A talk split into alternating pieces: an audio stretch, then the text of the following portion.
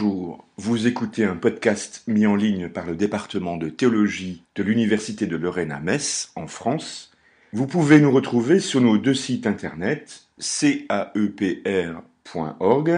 et e-théologie sans accent.com. La conférence qui suit a été donnée le 13 décembre 2016 par Madame Suzanne Husson, professeure à l'Université Paris-Sorbonne, Centre Léon Robin, dans le cadre du séminaire transversal du Centre Écriture sur le thème La voix prophétique entre parole et écriture. La conférence était intitulée Qui est l'auteur de la parole prophétique, parole de Dieu et de prophétesse dans le traité de Plutarque, pourquoi la pitié ne rend plus ses oracles en vers? Marculescu Badilita euh, dans sa thèse sur la prophétie, divination et prophétie dans Philon d'Alexandrie, nous trouvons chez Philon d'Alexandrie deux grands types de personnages prophétiques.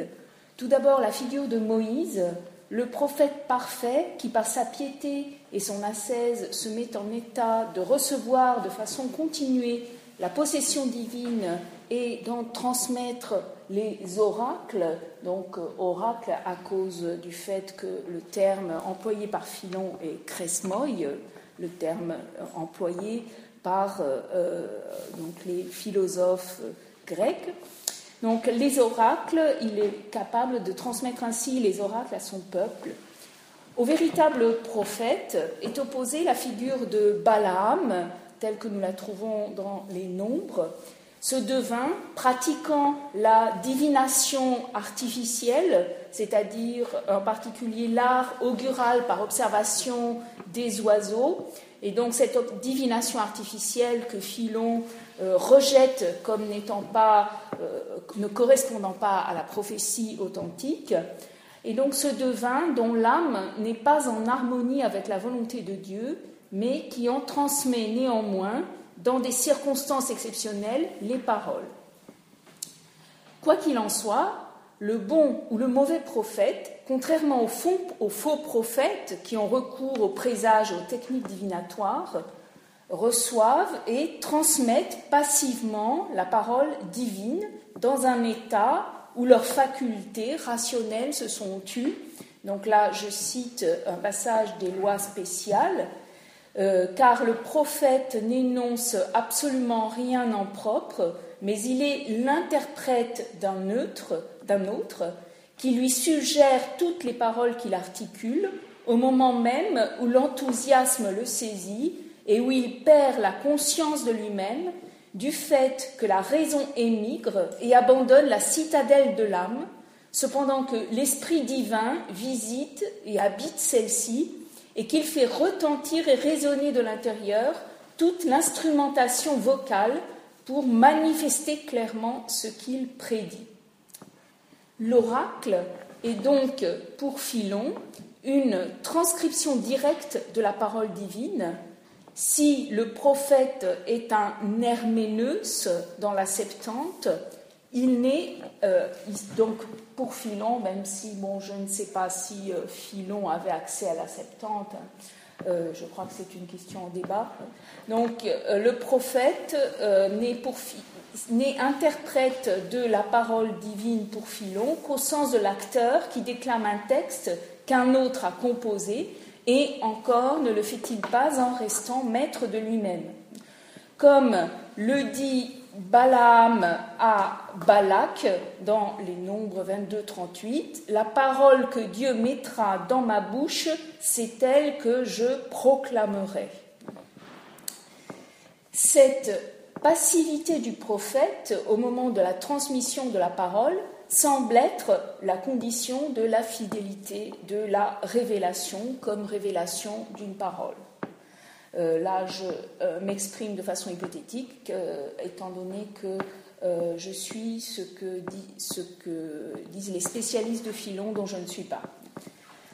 Si nous en venons maintenant à la religion gréco-romaine, nous, et en particulier à la religion grecque, nous retrouvons à l'origine une conception similaire concernant les oracles. Ceux-ci sont en effet, avec les rêves, pratiquement les seuls cas de révélation directe d'une parole divine. Cassandre, par exemple, dans l'Agamemnon d'Échille, est condamnée à révéler les prophéties d'Apollon dans des crises qu'elle ne maîtrise pas et dont elle se plaint amèrement. De même, la Pythie à Delphes était censée être plongée dans un état d'enthousiasme au cours duquel le Dieu parlait à travers elle à la première personne. Cette condition, cette conception traditionnelle se retrouve en partie chez Platon, par exemple, dans le Phèdre. Euh, donc je vais citer 244 BC. Parmi nos biens, les plus grands sont ceux qui nous viennent par l'intermédiaire d'un délire, d'une mania, dont à coup sûr nous dote, euh, nous dote un don divin. On le voit en effet, la prophétesse de Delphes, les prêtresses d'Odone, c'est dans leur délire qu'elles ont été pour la Grèce les ouvrières de nombre de bienfaits évidents, tant d'ordre privé que d'ordre public, tandis que quand elles étaient dans leur bon sens, leur action se réduisait à peu de choses ou même à rien. Euh, de tout, après ça, parlerons-nous de la Sibylle, de tous ceux qui, usant d'une divination qu'un Dieu inspire, ont d'avance dicté à bien des gens, en bien des occasions, le droit chemin de leur avenir. Les oracles sont, donc, dans les représentations traditionnelles, le résultat d'une folie divine au cours de laquelle le Dieu s'exprime directement, le Dieu habite l'âme. Cependant, la suspicion à l'égard de la parole oraculaire est également une constante de la mentalité grecque et de la mentalité antique. Hérodote, par exemple, au livre 1, euh, de, paragraphe 53 à 56 euh, des histoires, nous rapporte, dans un récit qui a de grandes chances d'être légendaire, mais peu nous importe, la démarche de Crésus qui, pour tester les oracles, avait envoyé des émissaires, de multiples émissaires, demandant à chaque oracle euh, connu ce qu'il était en train de faire en ce moment même. Donc, devait être tout un dispositif où euh, il fallait demander de façon synchronisée euh, ce que Crésus était en train de faire. Or, Crésus faisait cuire un agneau et une tortue dans une marmite. Donc il s'agissait vraiment d'un test euh, où il fallait que l'oracle donc, euh, prédise ou sache donc, ce qui cet connaisse cet événement tout à fait imprévisible. Ce test ne fut, donc selon le récit, réussi que par les oracles de Delphes et d'Amphiaros. Le plus étonnant est que cette entreprise de test n'était pas du tout perçue comme contraire à la piété. Euh, et au contraire, euh, Crésus est présenté comme un personnage très pieux, à la limite même trop pieux, parce qu'ensuite, donc lorsqu'il reconnaît que euh, l'oracle de Delphes est véridique, alors il comble Delphes de prison. Alors que c'est tout à fait étonnant, puisque c'est une entreprise qui part visiblement du présupposé selon lequel tous les oracles ne sont pas véridiques. Tous ne disent pas vrai. Mais l'histoire ne nous dit pas ce que Crésus ou les autres, euh, euh, fidèles étaient amenés à penser du fait que eh bien, les autres oracles avaient échoué. Quant à l'oracle de Delphes lui-même, il fut, dans la grande époque de son influence politique, accusé par les Athéniens successivement de médiser, c'est-à-dire d'être en faveur des Mèdes, de laconiser, d'être en faveur de Sparte, ou de philippiser, d'être en faveur de Philippe. On constate donc dès le départ un écart entre l'idéal d'inspiration prophétique et sa mise à l'épreuve dans la pratique quotidienne de la divination oraculaire. Cet écart est encore plus évident au premier siècle de notre ère, lorsque le platonicien Plutarque, né à Chéronée, une petite ville proche de Delphes, est nommé prêtre du sanctuaire d'Apollon Pythien, à Delphes en 96, à l'âge de 50 ans, une fonction qu'il exercera, et euh, nous le voyons de façon consciencieuse, euh, jusque dans sa vieillesse. À cette époque, le recul de la fréquentation des oracles est général. Hein, ça nous reviendra la vogue, enfin surtout le recul la, fonction de la fréquentation des anciens oracles. Euh, donc certains sites sont tombés en désuétude. Hein, on disait que les oracles se sont tus. Et même à Delphes, la fréquentation a baissé. Euh, par exemple, Plutarque constate que euh, euh, jadis, on, pouvait avoir besoin de deux, voire même trois pitiés, et maintenant, il n'en faut qu'une qui n'officie qu'une fois par mois.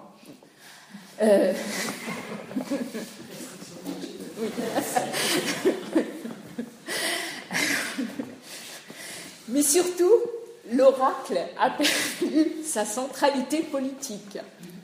On ne vient plus le consulter pour les grandes affaires de l'État qui se règlent à Rome, et ce sont des consultants beaucoup moins prestigieux qui viennent demander aux dieux de les concéder pour des affaires beaucoup plus triviales. Et donc, nous allons nous appuyer surtout sur euh, les oracles de la Pythie. Et donc, euh, euh, par exemple, en 48 BC, voilà ce que nous dit Plutarque. Euh, mais euh, pour ce qui est maintenant des affaires présentes au sujet desquelles on interroge le Dieu, j'en suis pour ma part satisfait et ravi. Il règne en effet une grande paix et un grand calme. La guerre a cessé. Bon, là, je dirais que c'est un petit peu de la, euh, révérence à César, parce que en fait, César va réparer, va restaurer un peu le site de Delphes. Bon. Il règne donc une grande paix, un grand calme, la guerre a cessé, il n'y a plus de migration, de sédition ni de tyrannie, ni par ailleurs d'épidémie et autres fléaux frappant la Grèce, la Grèce, obligeant à recourir aux vertus d'une foule de remèdes extraordinaires, là où il n'y a rien d'alambiqué, de secret ni de menaçant, mais là où les questions portent sur des petites choses qui concernent les petites gens, comme les sujets qu'on aborde à l'école, s'il faut se marier, s'il faut prendre la mer, s'il faut prêter de l'argent, euh, là où les plus importantes questions que les cités adressent à l'oracle portent sur le rendement des récoltes, la fécondité du bétail, la santé physique. D'autre part, alors que les oracles célèbres que la tradition rapporte ont une forme versifiée, les oracles contemporains l'ont abandonné pour se résigner à la prose. Comment expliquer ce changement formel du message divin, alors que son instigateur, Apollon Musagète, est le dieu poète par excellence? D'autre part, comment expliquer également que les oracles versifiés connus ne soient pas toujours d'une excellente facture, que leurs vers soient parfois irréguliers? À ce problème, il existe d'abord des euh, réponses radicales qui visent à contester l'existence du processus prophétique lui-même, par exemple celle des épicuriens, en partie euh, les euh, apologètes chrétiens reprendront les arguments. Donc Plutarque, au début de son dialogue, donc pourquoi la Pythie ne rend plus ses oracles en vers, met en scène l'épicurien Boétos qui euh, attribue les oracles ainsi que leur éventuelle vérification au hasard. Les dieux épicuriens n'ayant nul souci des affaires humaines. Euh, et donc, euh, de fait, pour Boétos, pour Boétos, les, oracles euh, en fait lancent les mots au hasard. Hein, et ce hasard de la parole rencontre le hasard de la nature. et ceci donc par une sorte de raisonnement probabiliste. mais une telle solution ne saurait bien sûr être acceptée par un platonicien qui doit maintenir la validité de la divination comme un des aspects de la providence que les dieux exercent sur le monde en conseillant les hommes sur les actions qu'ils entreprennent. On reprochait aux stoïciens de justifier de façon circulaire l'existence des dieux par la divination et l'existence de la divination par celle des dieux providentiels, mais ce lien entre providence et divination est aussi étroit pour un platonicien. Renoncer à la divination, et en particulier à la divination oraculaire, c'est renoncer à ce qui pour les anciens apparaissait comme l'intervention la plus directe des dieux en faveur de l'humanité, et on pourrait dire l'intervention la plus quotidienne. Il faut donc pouvoir expliquer à la fois l'existence d'une parole capable de prophétiser, de dire l'avenir, ou de dire la volonté du Dieu, et le fait que celle-ci ne manifeste pas la perfection formelle à laquelle on pourrait légitimement s'attendre. La solution adoptée par Plutarque sera celle de l'existence d'une double causalité, divine et humaine, de la parole prophétique. C'est elle que nous allons étudier dans un premier temps, en particulier pour discerner quel est le rôle attribué à la pitié dans la formulation de cette parole. Nous verrons ensuite comment la part divine dans cette causalité est elle-même conçue ce qui nous permettra de voir comment concevoir l'exercice de la parole divine dans le cadre d'une théologie n'admettant pas la toute-puissance. Donc, euh, nous en venons tout d'abord à cette, euh, cette, explication causale et l'existence d'une double causalité. Alors, cette double causalité, plus tard, qu'en produit euh, également une double analyse, ou disons une analyse euh, euh, à partir d'une double tradition. On peut, distinguer, on peut d'abord repérer une distinction physique des causes et ensuite une distinction des causes qui a une origine que l'on pourrait dire métaphysique, c'est-à-dire la distinction entre cause première et cause seconde. Donc, tout d'abord, euh, par distinction physique des causes, j'entends le fait que Plutarque, pour expliquer la causalité à l'œuvre dans la prophétie, a recours à une explication causale empruntée à l'analyse des mouvements naturels et en particulier les mouvements des corps inanimés. L'intervention divine n'interromprait pas l'enchaînement causal à l'œuvre dans la nature, mais lui emprunterait sa structure. Lorsqu'il s'agit d'expliquer le mouvement d'un corps, nous savons qu'Aristote distinguait la cause motrice de la cause formelle. Donc, euh, pour Aristote, euh, il n'existe pas de corps inerte. Si le corps pesant tombe, ce n'est pas parce qu'il est attiré par euh, la terre, mais c'est parce qu'il est mu par sa nature propre qui le porte à rejoindre le centre de l'univers. Et donc, euh, lorsqu'un corps tombe, il faut distinguer la cause motrice extérieure, qui est celle qui lève l'obstacle, par exemple si je pousse euh, un des objets sur la table, de euh, la cause formelle interne, qui est celle qui va, par exemple, faire que la Terre, comme corps, enfin l'objet composé d'un élément terre, de l'élément terre, va tomber. Donc, il n'y a pas de corps inerte. Chaque corps, l'obstacle une fois levé, se meut à partir de sa propre nature, cette nature qui est un principe interne de mouvement et de repos par soi et non par accident. Or, c'est exactement ce schéma causal que nous retrouvons chez Plutarque euh, en 397 euh, B, C. Donc, même si ces vers sont plus mauvais que ceux d'Homère, ne considérons pas que c'est le Dieu qui les a composés, mais plutôt que s'il donne bien le point de départ du mouvement, hein, arché-kinéséos, donc là il s'agit bien de la cause motrice, hein, c'est conformément à sa nature que chacune des prophétesses se meut.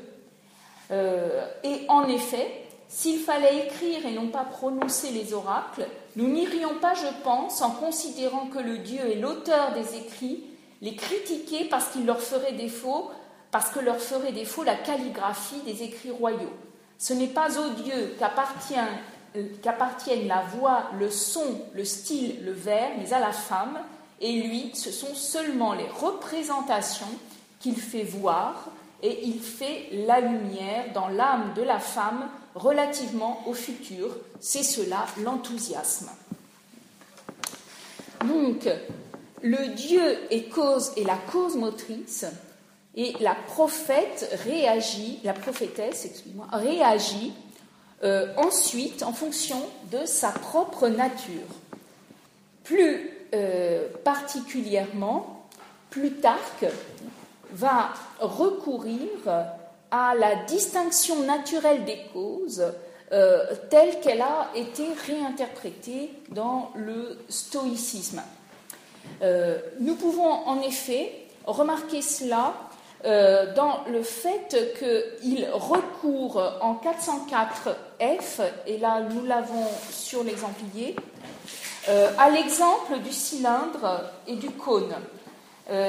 car alors qu'il n'est pas possible de se servir des corps inanimés et stables sous les mêmes rapports en exerçant sur une contrainte contraire à leur nature, ni de mouvoir un cylindre comme une sphère, un cône comme un cube, ou de jouer de la lyre comme on joue de la flûte. Cet exemple du cylindre et du cône avait été rendu célèbre dans le cadre du débat entre les stoïciens et leurs adversaires autour de la question de la compatibilité entre le déterminisme et la liberté, puisque les stoïciens admettent euh, l'existence d'un destin euh, universel qui rend de ce fait tous les événements nécessaires. Euh, et la question donc que posent leurs adversaires dans si euh, tous les événements sont nécessaires, en particulier les actions humaines. Comment peut-on penser euh, la responsabilité? La solution euh, adoptée par les stoïciens, c'est-à-dire par Chrysippe, sera la distinction, là aussi, des causes, et là aussi c'est une distinction naturelle, dans le sens où elle a lieu au sein de la nature. la distinction entre les causes prochaines, pro-cathartica, qui sont euh, donc euh, qui en, quelque sorte correspondent à la cause motrice aristotélicienne. En tout cas, ce sont ces causes prochaines qui produisent dans l'âme des représentations, des fantasiales, hein, de la même façon que euh, donc Plutarque nous disait que le Dieu produit dans l'âme de la pitié des représentations de l'avenir. Donc, euh, ces causes prochaines, pour les stoïciens, ne sont pas euh, euh, nécessairement contemporaines de leur effet. Mais les causes prochaines ne sont pas les causes véritables. Les causes enfin, ce sont des causes, mais ce ne sont pas les causes principales. Les causes principales, ce qu'ils appellent les causes synectiques, sont dans le cas, euh, dans le cas de la représentation, dans le cas de l'action ou de la décision, donc, euh, sont données par l'âme humaine, par la tension propre de l'âme humaine, car c'est l'âme qui euh, va soit donner son assentiment à la représentation qui lui, a, qui lui vient de l'extérieur ou qui a été causée de l'extérieur, soit au contraire refuser cette représentation, soit au, contraire aussi elle peut euh, euh, transformer intérieurement cette représentation.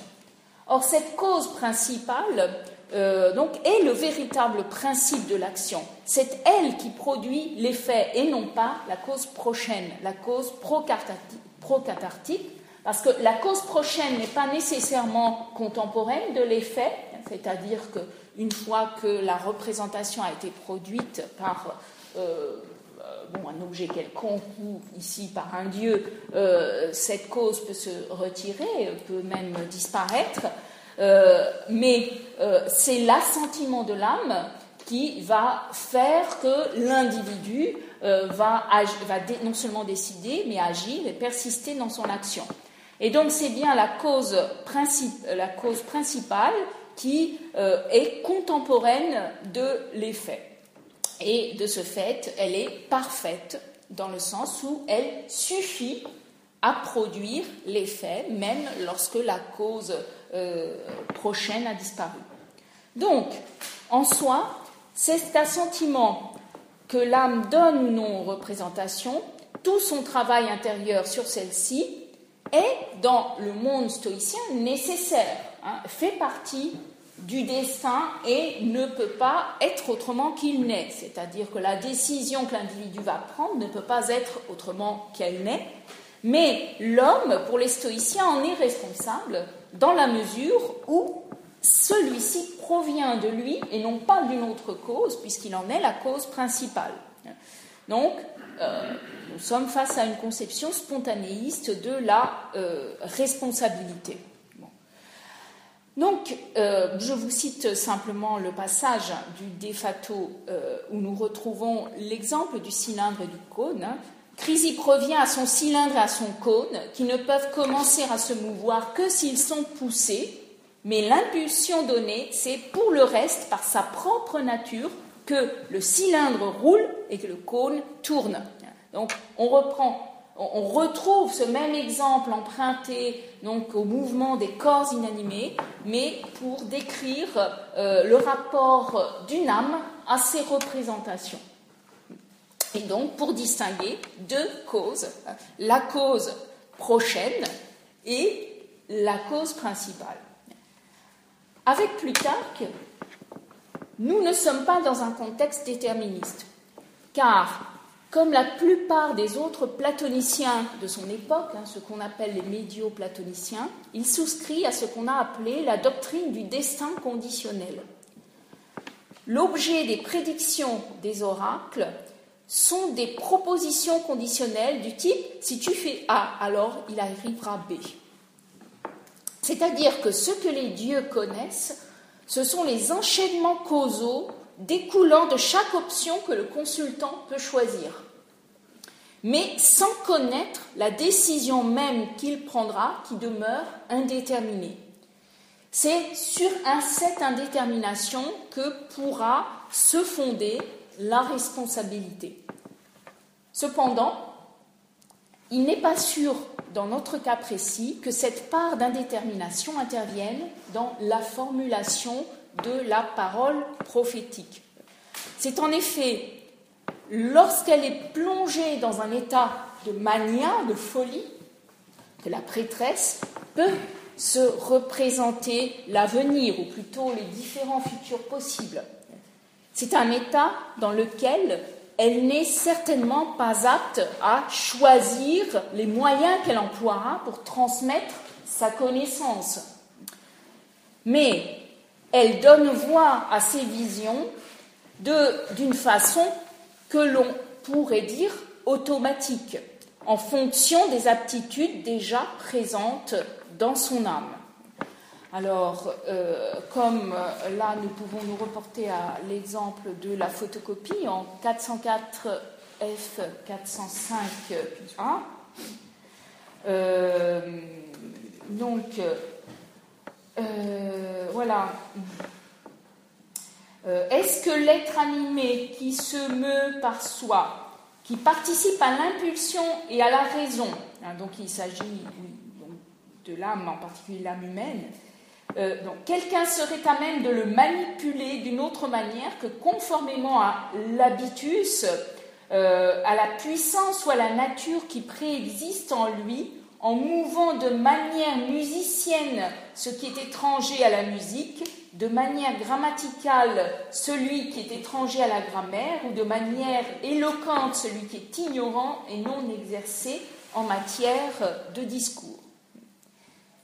Alors que, d'après ce que j'ai compris chez Philon, Moïse, euh, contrairement à Balaam, reste conscient de lui-même au moment où il prophétise, bien que euh, donc il reçoive de façon passive la parole divine, parce que rien dans son âme ne s'oppose à la volonté divine, la pitié met en parole la connaissance divine en fonction de ses capacités propres mais sans, sans y participer en principe consciemment, si nous voulons euh, en tout cas considérer le fait qu'elle euh, doit être dans un état euh, d'enthousiasme, de folie. Donc elle ne participera pas consciemment à l'élaboration du message.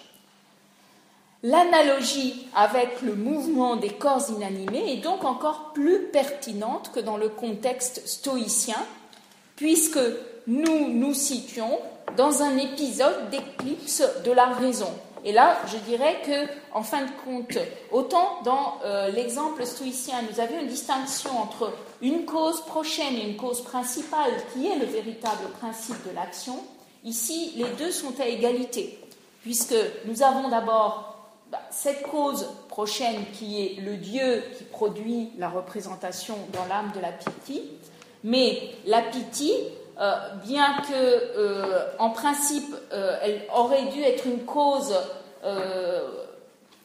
plus, agissante que la cause prochaine. Ici, comme dans la prophétie, elle est elle-même plongée dans un état en partie d'impuissance, l'impuissance de la raison dans cet état donc, de, de transe, eh bien, euh, nous pouvons dire qu'il y a distinction des causes, mais que les deux sont à égalité, alors que euh, chez les stoïciens, euh, elles ne l'étaient pas. Donc, même si le Dieu a recours à des capacités proprement humaines, la parole, la parole prophétique, c'est lui qui conserve l'initiative de sorte que l'âme du prophète n'est pour lui qu'un instrument dont il joue, d'où la comparaison avec les instruments de musique. Hein, on ne joue pas de la lyre comme on joue de la flûte. Nous arrivons ainsi à l'explication à partir d'une causalité de type instrumental, euh, qui n'est plus en fait une causalité simplement physique, mais plutôt d'une causalité que nous pourrions dire d'origine métaphysique. Cette distinction, en fait, entre une cause intelligente et une cause instrumentale est familière à un platonicien, puisque c'est Platon qui, dans le Timée, distingue la cause intelligente et principale, c'est-à-dire le démiurge, et donc euh, nous euh, nous élevons au-dessus de la réalité physique, puisque le démiurge, euh, qui est à l'origine du monde physique, enfin du monde sensible, lui-même n'est pas de nature sensible. Donc, Platon distingue la cause intelligente et principale, le démiurge, des causes dont il se sert comme instrument, c'est-à-dire les corps, qui ne sont que des causes auxiliaires, sunaitia, son objectif étant de rendre la réalité sensible le plus possible semblable au modèle intelligible. Ce qui est nouveau par rapport aux analyses précédentes, euh, c'est tout d'abord la dénivellation ontologique des causes, hein, entre d'une part une cause divine et intelligible et ensuite une cause corporelle et également ben, d'un statut moindre. Ensuite, euh, ce qui euh, est nouveau est que cette action causale est de type mimétique. Euh, en effet, hein, ce que le démiurge cherche à faire, c'est à reproduire, à faire en sorte que la réalité sensible imite l'ordre intelligible. Euh, lorsque nous sommes face euh, à une cause type mimétique, cela implique d'emblée une imperfection de l'effet par rapport au modèle dont il est l'image, parce que l'image, par définition, est inférieure au modèle, sinon elle ne serait pas image. Donc, que Plutarque puisse comprendre la prophétie à partir de cette causalité démiurgique, nous le voyons en 404b, alors, euh, donc, euh, Plutarque, c'est le début de notre texte. Hein. Le corps se sert de nombreux instruments, euh, les organes, organois, alors que l'âme se sert du corps et des parties du corps comme instrument. L'âme, à son tour, est l'instrument du Dieu. Donc, nous partons du rapport instrumental interne donc, au corps vivant, hein, qui possède des organes.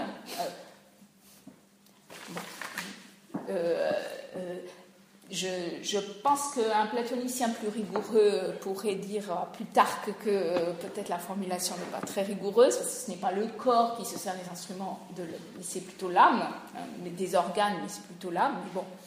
En tout cas, euh, il, ensuite, euh, il euh, poursuit l'analogie entre, avec le rapport instrumental de l'âme au corps, hein, donc ce rapport, l'âme qui use du corps comme un instrument classique dans le platonisme, et enfin, donc, le rapport instrumental de l'intelligence divine à l'âme prophétique.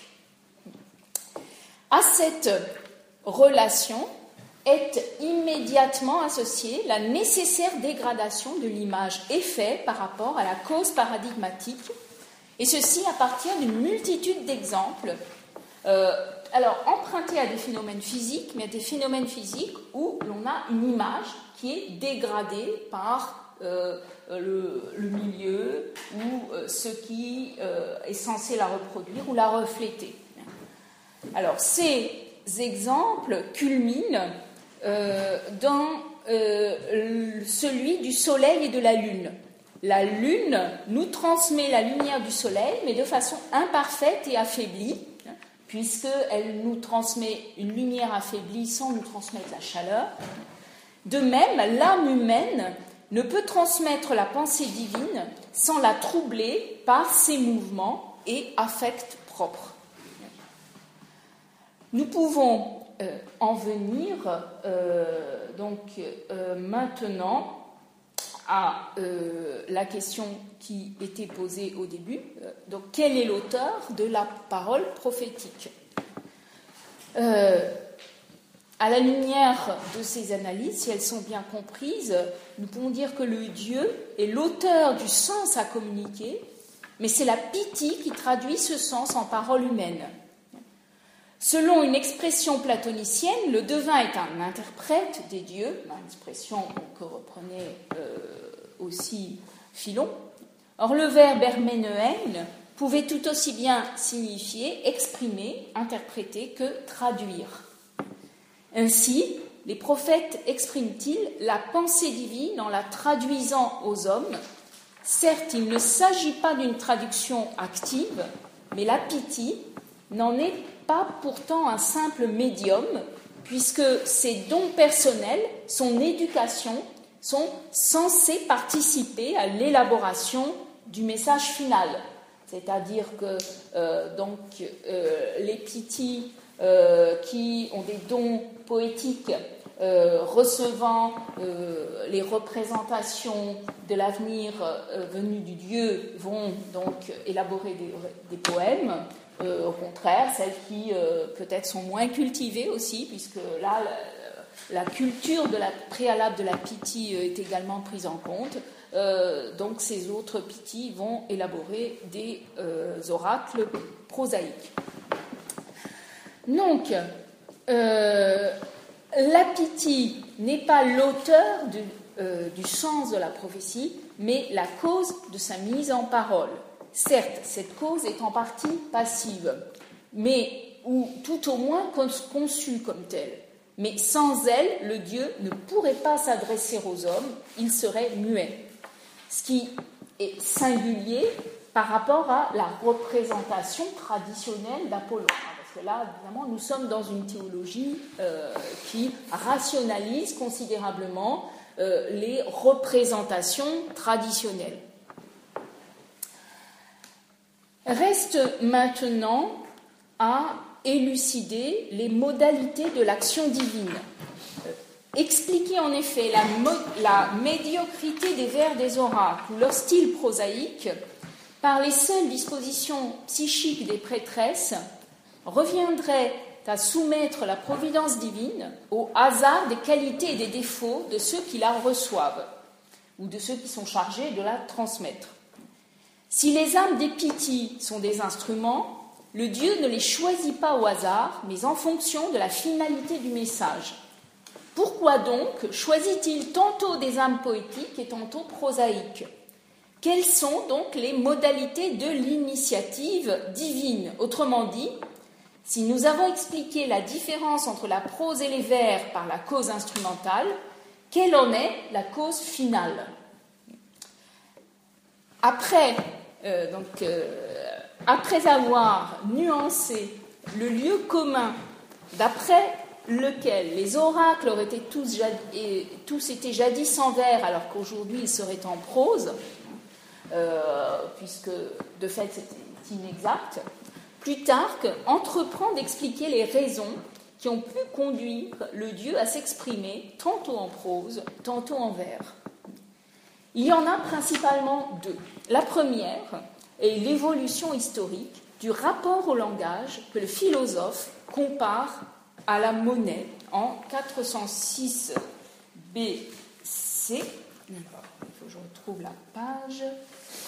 Alors, euh, donc, euh, Plutarque, toujours optimiste. Néanmoins, si l'on considère le point de vue du Dieu et de la providence, nous verrons que le changement s'est opéré pour le mieux, c'est-à-dire le changement des vers à la prose, car l'usage du langage ressemble à la circulation d'une monnaie dans une transaction financière. Pour lui aussi, la valeur de référence, c'est celle qui est habituelle et familière donc il y a euh, une reconnaissance de caractère conventionnel, euh, conventionnel donc de la monnaie et conventionnel du langage, mais il ne s'agit pas simplement de la, euh, du, fait que les signes sont conventionnels, que les symboles linguistiques sont conventionnels, mais c'est que la, valeur même de, du style adopté par les messages euh, est aussi euh, conventionnel. Donc, pour lui aussi, la valeur de référence, c'est celle qui est habituelle et familière, bien qu'il prenne une force différente selon les périodes. Il y eut un temps où, comme monnaie du langage, on usait des vers, des mélodies et des chants, attirant vers la poésie et la musique tout récit historique et toute philosophie, mais aussi, pour parler simplement, toute affection et toute affaire qui avait besoin d'une voix un peu solennelle. Donc, le logos poétique s'est dévalué au cours des âges, de telle sorte qu'il est devenu inapte à transmettre la dignité du message divin. C'est de la même façon qu'une monnaie peut éventuellement se dévaluer. C'est d'ailleurs euh, la philosophie qui, avec son discours argumenté, a été le moteur de cette dépoétisation de la parole divine. Le Dieu ne fait donc que s'adapter aux fluctuations stylistiques en faveur chez les hommes, mais ce n'est pas la seule raison. Il doit par ailleurs adapter le style du message à la situation euh, ou plutôt des interlocuteurs. Et certaines situations requièrent les vers, d'autres la prose.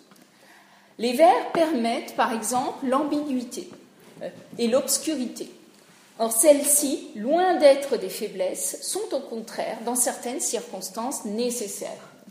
Donc, euh, on peut rappeler, puisqu'on nous avons déjà parlé de Crésus, que euh, l'un des oracles célèbres, euh, enfin c'est vraiment un exemple, un lieu commun du débat euh, sur la divination et les oracles, rendu à Crésus par l'oracle de Delphes, était que lorsque Crésus voulait faire la guerre aux Perses et qu'il s'adresse à Delphes pour savoir s'il devait s'engager, la réponse qui lui a été donnée est que s'il faisait la guerre aux Perses, il détruirait un grand empire. Crésus, pensant qu'il s'agit de l'empire des adversaires, euh, eh bien, euh, donc, euh, s'en va en guerre et donc ensuite il est vaincu et il revient voir l'oracle pour lui dire oui, mais quand même,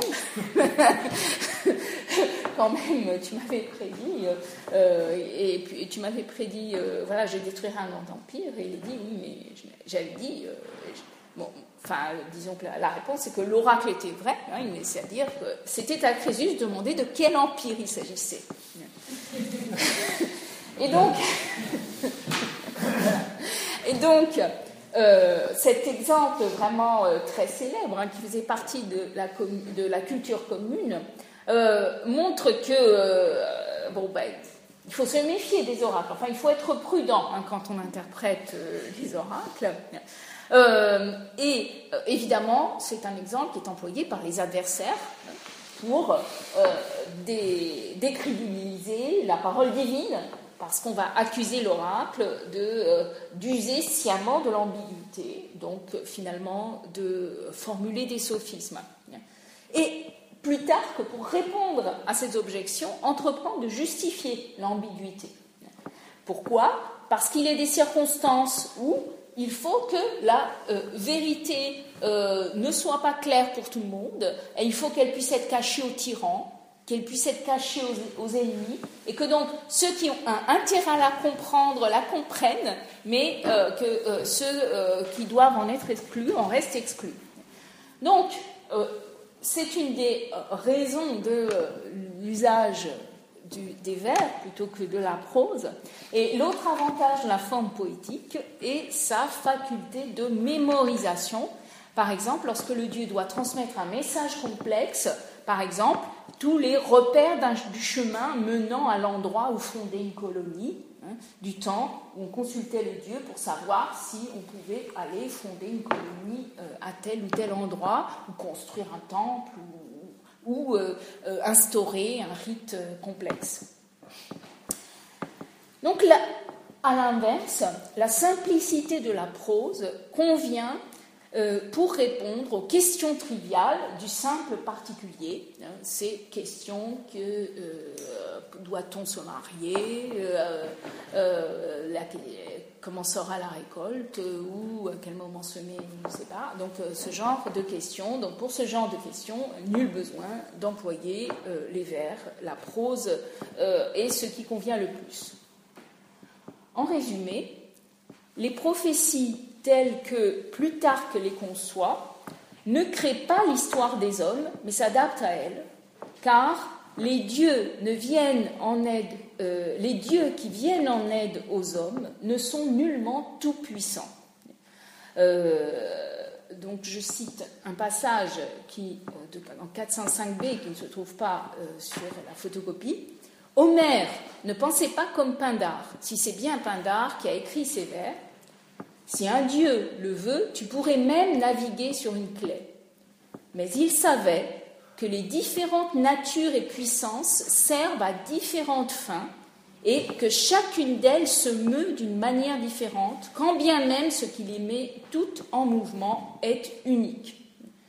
Dans le monde de Plutarque, l'action de la providence doit tenir compte de la limitation de la matière et les paroles des dieux de l'aptitude des hommes à leur donner une voix ainsi que de leur capacité à l'entendre.